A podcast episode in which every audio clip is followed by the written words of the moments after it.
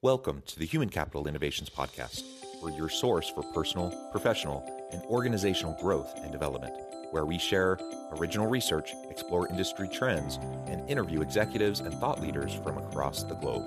We hope you join us often for practitioner oriented content around all things related to leadership, HR, talent management, organizational development, and change management. Maximize your personal and organizational potential with Human Capital Innovations Podcast. You enjoy the Human Capital Innovations Podcast? Please subscribe, leave a review, comment, share, and consider supporting the podcast on Patreon, even at the producer and sponsorship levels.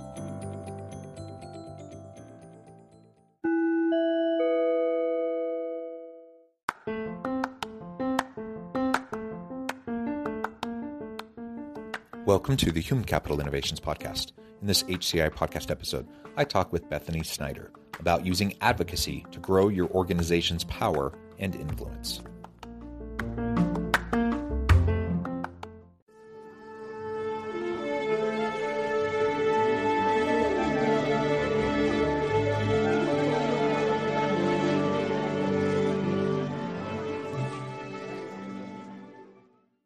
Bethany Snyder, welcome to the Human Capital Innovations Podcast. Thank you. Thanks for having me. It is a pleasure to be with you today. I'm super excited to be talking about, a, you know, a topic that's slightly different than what we often discuss on this podcast. We're going to be talking about using advocacy to grow your organization's power and influence. I'm a big believer in social impact work. I'm a big believer in various pillars of social impact work. And so sometimes we talk about things like social social entrepreneurship, which is important, um, but advocacy uh, is is one of those pillars that I, I think is often very underutilized. And so I'm really excited to explore this with you more. As we get started, I wanted to share Bethany's bio with everybody. Bethany Snyder is the founder of Snyder Strategies LLC, a nonprofit advocacy strategist, enthusiast, and optimist. She works with nonprofit organizations to help them realize their people power to pass good policy and strengthen their organization from the ground up. Engaging in the public policy process is becoming increasingly important for the nonprofit sector, and I would argue also for the uh, for profit sector. From mm-hmm. the changes in charitable giving to how critical social programs are funded, nonprofits can't sit out of the public policy arena any longer. With her boundless enthusiasm, Bethany will share with all of you today how nonprofit organizations can use advocacy to pass good public policy, stop bad policy, and grow your power and influence to ensure your organization is not left out of the conversation and can meet your critical mission. I love all of that. Uh, fantastic background, super important work. Anything else you would like to share with listeners by way of your background or personal context before well, we I'll dive just, on in further? Sure. Thank you so much. Yeah. And definitely, I really frame my um, business in terms of working with nonprofits because that's my target audience but these obviously are advocacy strategies that anyone can use so um, but yeah i've been doing advocacy for the past 20 25 years. I tried to st- lose count um, and i have been a grassroots advocacy director a lobbyist a consultant and a united states senate staffer. So as i say i've been on all sides of the advocacy desk. I'm excited to share that with you. Yeah yeah that that is awesome.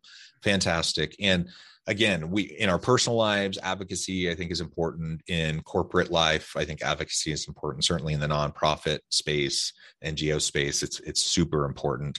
Um, so i hope this will resonate with listeners today and give you some some food for thought about how you might be able to get more involved involve your team in these efforts moving forward.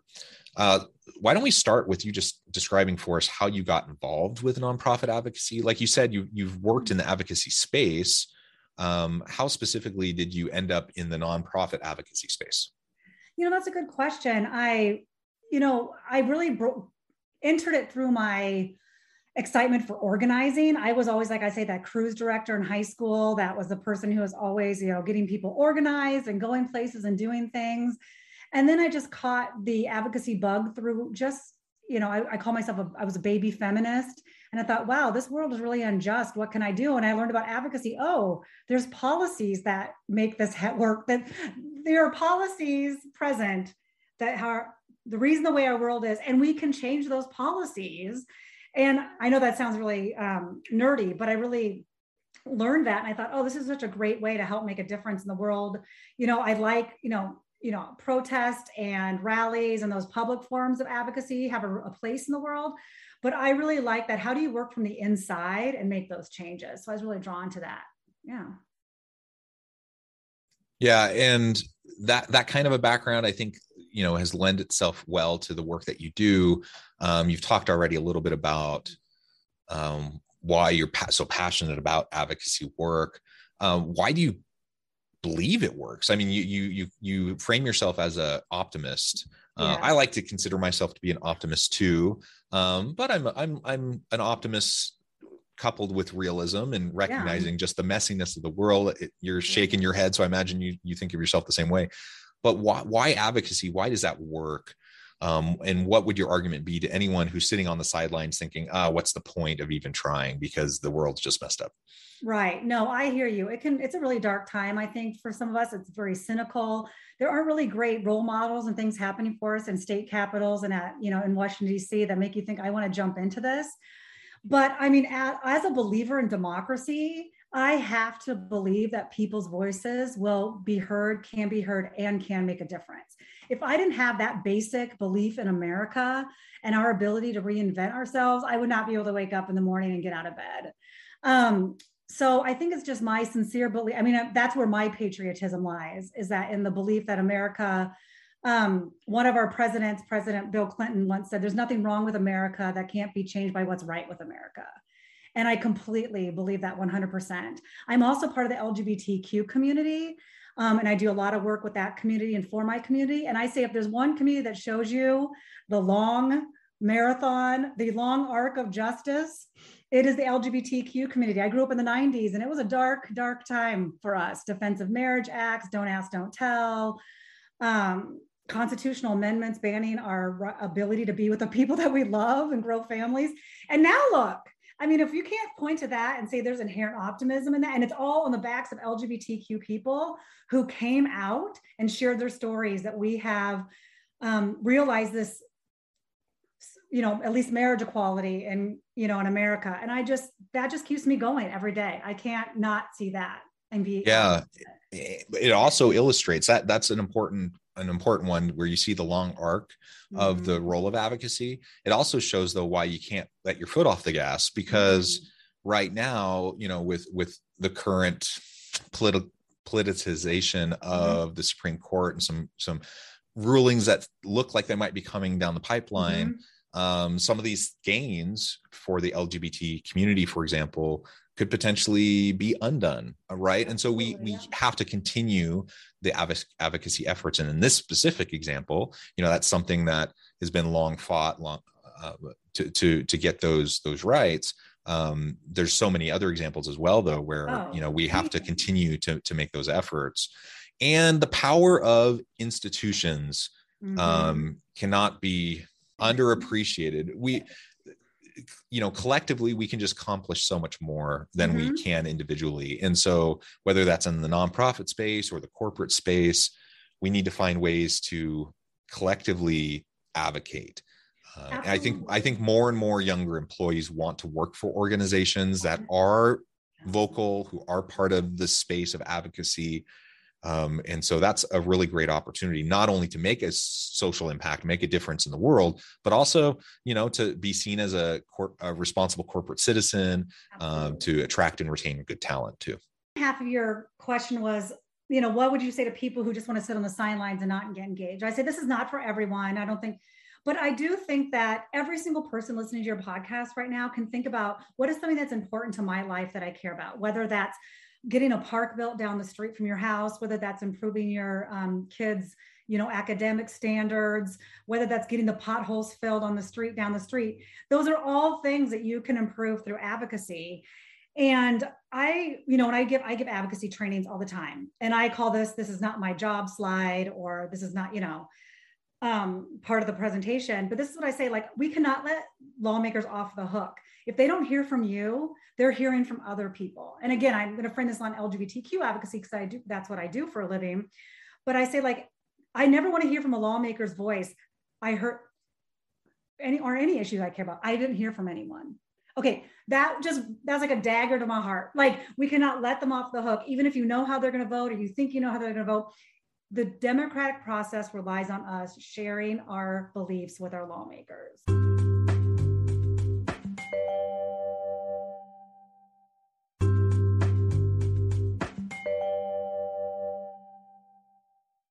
and that's at all levels right so yeah, every, you know every. federal level certainly um, but even the local level i, I had an exchange uh, it was a cordial you know uh, respectful but uh, passionate exchange with my local mayor here mm-hmm. just a couple weeks ago um, over you know something that i feel very strongly mm-hmm. about something i feel like he was being quite dishonest about mm. um, and something that you know I, I think um, just needed to be said, something that needed to be addressed. Did I change his mind? No. Did you know? But he he he feels the pressure, not just from me, yeah. but from a whole bunch of other people who've been doing the same thing. He feels the pressure. He knows that he's being scrutinized. He knows that the spotlight's on him, and he's not going to get away with shenanigans. Um, and that matters, right? Absolutely. Um, and so even if he still has every intention to try to take us down a certain direction, he he knows that it's not going to be as easy to do it as he maybe thought previously. He's not going to be able to just pull the wool over our eyes and just move forward quickly. It'll be a long, hard slog if he's going to try to do that thing. Um, and so, you know, that's just one example. Whether it's mm-hmm. your your local, your, your, city council, your mayor, whether it's your state representatives, uh, whatever level we're talking about, this kind of advocacy is important. You need to let your voice be heard. Mm-hmm. Will you mm-hmm. tick people off in the process? Probably be, you know, because people want to do what they want to do and they mm-hmm. they don't want to hear from the opposition.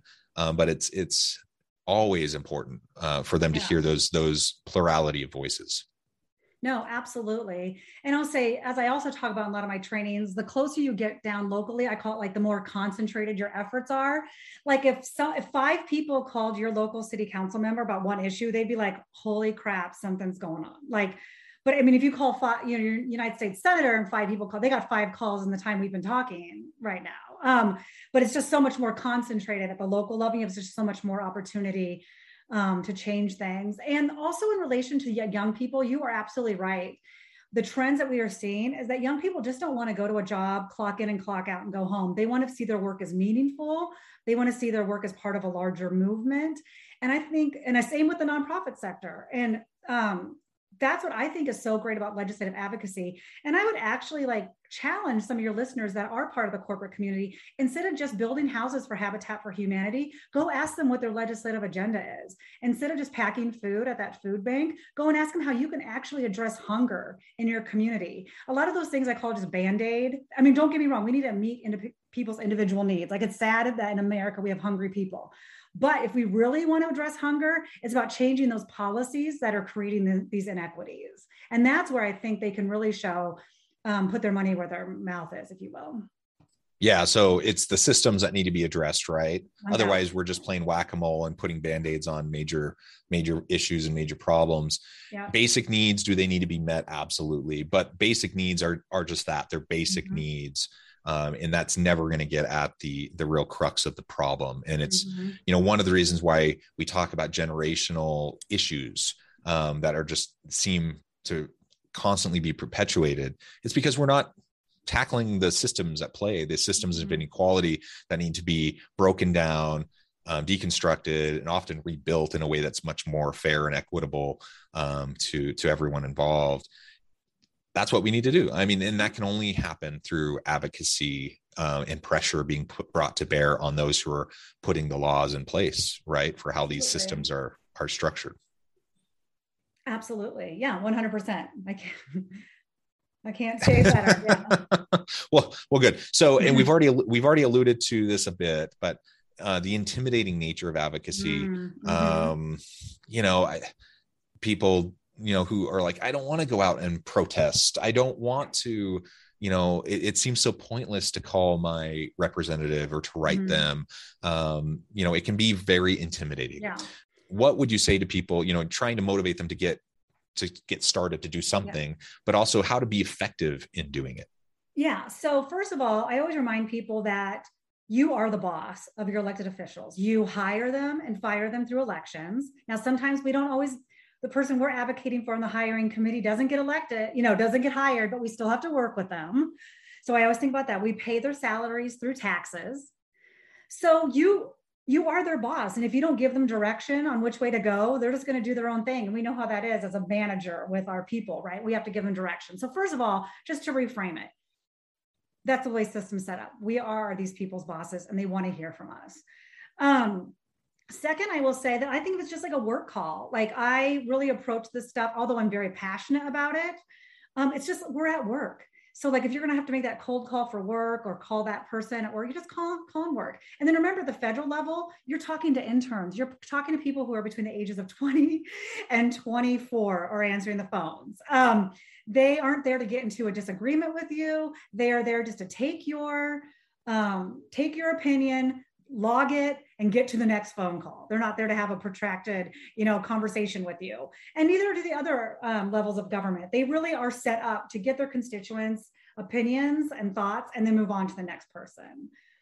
Yeah. So I would just say um, the easiest way for someone to dip their toe into advocacy is just my first thing I tell people to do is look for those organ.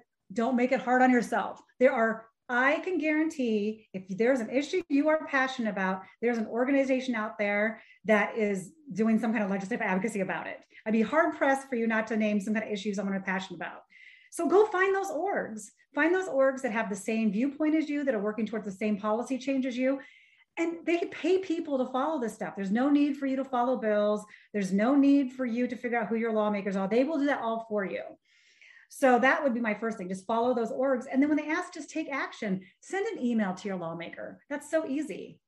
You know, we send emails every day. Send it, and then the next time maybe you'll make that phone call, and maybe the next time you'll actually go up to the Capitol. But it's all about just dipping your toe in right now and just sending that email.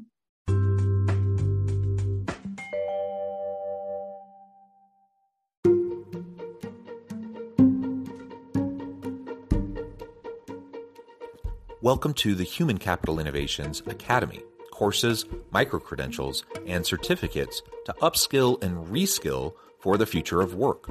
All HCI Academy courses, micro credentials, and certificates are designed, developed, and delivered by award winning and internationally renowned scholars, educators, thought leaders, executives, and practitioners.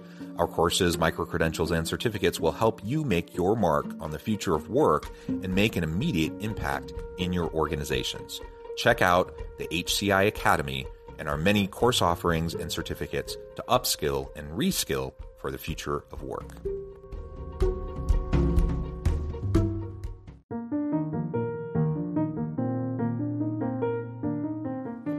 Check out our new weekly LinkedIn newsletter, Alchemizing Human Capital, exploring industry trends via original research and interviews with executives and thought leaders from across the globe.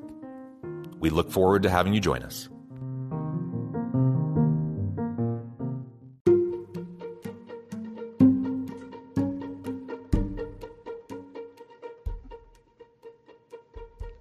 Check out Human Capital Innovations magazine, Human Capital Leadership. Human Capital Leadership is a free, interactive e magazine with the mission to help individuals, leaders, and organizations find innovative approaches to maximize their human capital potential. We publish issues quarterly in August, November, February, and May. Take a look at the latest issue and let us know what you think.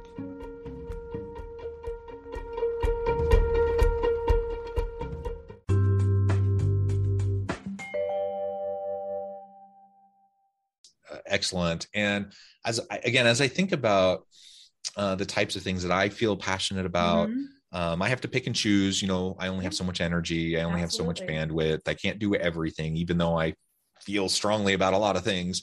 Um, but certainly, one way to help with that um, is, is to not feel like you have to reinvent the wheel. So, to sure. your point, yeah. there are other people who also feel passionately. There are other organizations. There are existing nonprofits. Um, I happen to live in like the nonprofit mecca of the United States. Like we have more nonprofits per capita mm. in my area. Um, oh, we have a lot. Minneapolis have, might Minneapolis might want to get an arm, you know, get uh, arm wrestle you for that title. Yeah. but- Well, and the, the problem we have here, we have a lot of really well meaning people, a lot of do gooders, people that feel Mhm. strongly about things. But instead of getting involved with existing organizations that are already doing it and, and scanning the environment and figuring out where they can get plugged in, they just start a new nonprofit. yeah, no, so- that happens. Yeah. If you're yeah. So then you of just you'll you'll have like 20 nonprofits all doing the same thing, yeah, um, all competing for the same resources yeah. and that's really silly um and so you know i say we have more per capita but they're all like so many of them are so small and well-intentioned people but they don't really know what they're doing so let's let's focus our efforts in ways that are going to make sense. We don't have to reinvent the wheel. We don't have to start something from scratch get plugged into what's already happening and find a way to influence. And then instead of me having to feel like i have this huge heavy lift of having to do everything myself i'm just one of thousands of people who are already passionate about this issue and i can add my voice right? And that allows Mhm. me to do more have more reach Mhm. right than i would otherwise. Mhm. No, absolutely. If you belong to any kind of nonprofit Facebook group or page, this probably comes up daily, if not every other day, on someone who's like, I want to start a new nonprofit. I feel so bad because they're going to get piled on. That's like, have you looked to see if there's nonprofits in your community do it like that? It just happens every single day. Um, so yes, absolutely. And I know sometimes that, you know, is unsatisfying and people are like, no, I want to start my own thing. But I think try, I always say, tried working with another orga first. We're stronger together than we are apart. So absolutely. Yeah. and i feel like sometimes when people just decide they want to spin up their own thing it ends up being more about them and Oh, perhaps their ego right than actually the issue at play because they're not going to be there's no way that they're going to be as impactful uh, as they could be getting plugged into the network the existing network and resources Yeah. Um, so again, if we feel strongly about an issue, let's not make it about us. Let's make it about the issue and making a difference, um, a sustainable, measurable social impact. Um, that's, I think, ultimately what we want. Really, hopefully. absolutely. Um, so, so again, you know, let's let's look at what makes sense for us. Let's look at how we can get ourselves tapped in to the space, you know, the issues that we're passionate about, that we feel strongly about. Um, and then let's let's look for ways that we can get our organizations involved now Mhm. organizations and the people in those organizations are not a monolith so it's not like we're going to be able to get everyone who works for a large, large organization to agree on Mhm. complex issues um, Mhm. so that can be a little bit challenging to navigate Mhm. um, in a nonprofit space where you have like you're very mission driven yeah. um, usually over around you know a specific issue or a, a Mhm. small set of specific issues that might be a little bit easier but any thoughts on that how we can lead out in an organization to get involved with organizational advocacy when we have diverse you know sets of, of ideologies represented No, absolutely. I think, uh, you know, the world of legislative advocacy is kind of just like any other endeavor when you break it down. It's hiring the people who have the subject matter expertise. So make sure you're talking to other, you know, if you're an organization that wants to do advocacy, make sure you hire some kind of person who's done advocacy. I know that sounds like, why wouldn't you? But you'd be surprised. Um, but, um, and then finding out again, what is going on out there already um, are there other organizations that are working on similar a similar bill um, and it's really you know legislative advocacy is all i just read this thing that i thought was perfect. Luck equals like preparedness plus opportunity. And that's what legislative advocacy is. Like if the opportunity presents itself if you are not prepared you're not going to be able to you know leverage it. So for example there's a whole bunch of ARPA funds. That's the american rescue plan money right from covid. Tons of ARPA funds that are going into local communities like yours.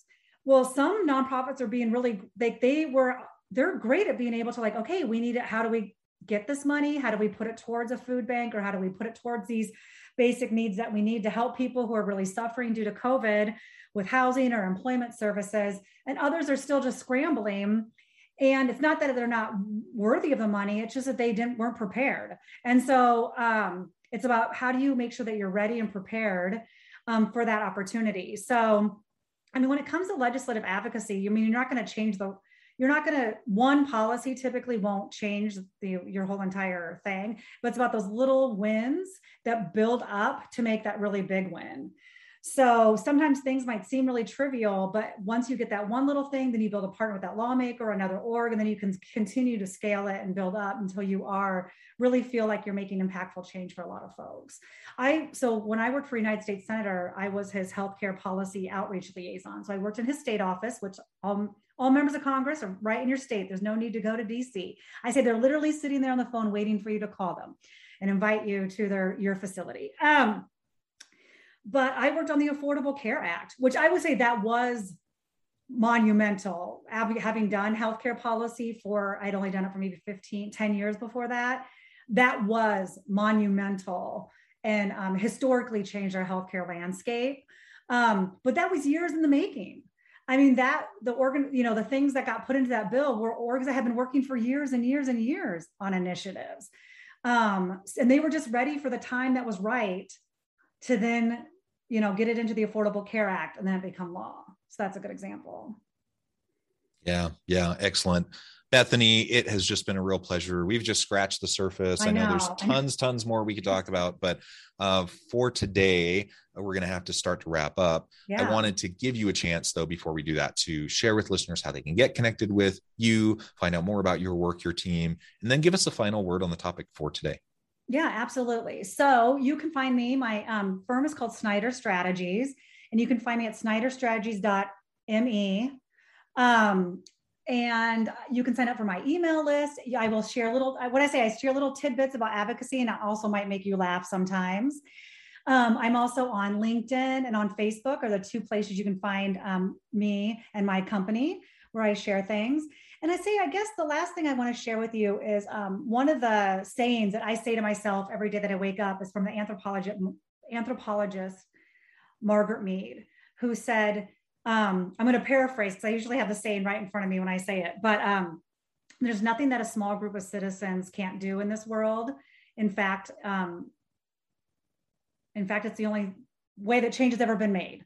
I totally just paraphrase that. Margaret Mead is rolling over in her grave. She's so upset with me that I um, slaughtered that. But the whole point is, we're small groups of people working together is the way that we make change. And I hope that you will band with other people to do that. Thank you for having me. Well said, Bethany. I encourage listeners to band together. Let's make our voices heard. Uh, wonderful uh, conversation today. I encourage listeners to reach out, get connected, find out more about what Bethany can do for you. And as always, I hope everyone can stay healthy and safe, that you can find meaning and purpose at work each and every day. And I hope you all have a great week.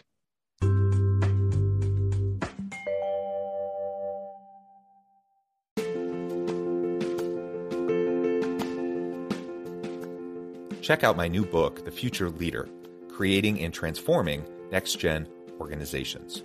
Stemming from two decades of professional experience and over 600 in depth interviews with executives, thought leaders, and scholars from across the globe, The Future Leader will help you explore the ordinary, everyday actions that will help you to prepare to lead in the future of work, to respond to an uncertain future, and to produce extraordinary results for individuals, teams, and organizations.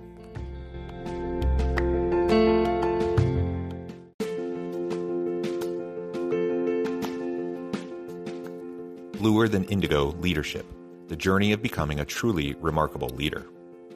Early in my adult life, I learned about an Asian proverb that translates as bluer than indigo. If you think about the color indigo, it is a brilliant, deep, and vibrant blue, what some would call the bluest of blues. To have something that is bluer than indigo is rare and truly remarkable. Contrary to popular myth, there is no one size fits all or cookie cutter approach to effective leadership. There is no silver bullet, no secret sauce, no go to model that will solve all of your problems. The truth is, great leaders have all had their unique strengths and flaws, and have all had to discover and then pave their own distinctive path in their life's journey to fulfill their leadership potential. Bluer Than Indigo Leadership will help you discover your own path and explore those ordinary, everyday actions that will help you respond to an uncertain future and produce extraordinary results for individuals, teams, and organizations.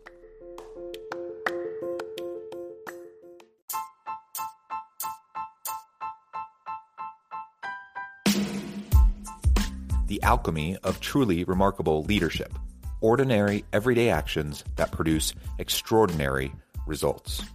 Consider how the nature of work has shifted over the past 50 years. With increased globalization, rapid technological advancement, and the shift in economic composition, the average job of today looks very different than the average job of 50 years ago. What will the jobs and organizations of tomorrow look like? Moreover, what does this all mean for organizational leaders? What are the core competencies and capabilities of organizations and their leadership that are prepared for continued disruption and geopolitical and socioeconomic shifts? Regardless of what the future holds, increasingly, leaders need to be socially minded, data driven, decisive, champions of talent, and disruptors of the traditional notions of leadership, teams, organizations, and work.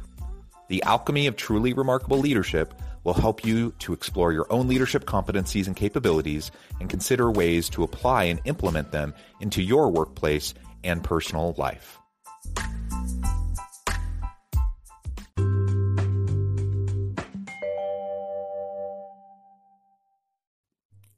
Thanks again for joining us for this episode of the Human Capital Innovations Podcast.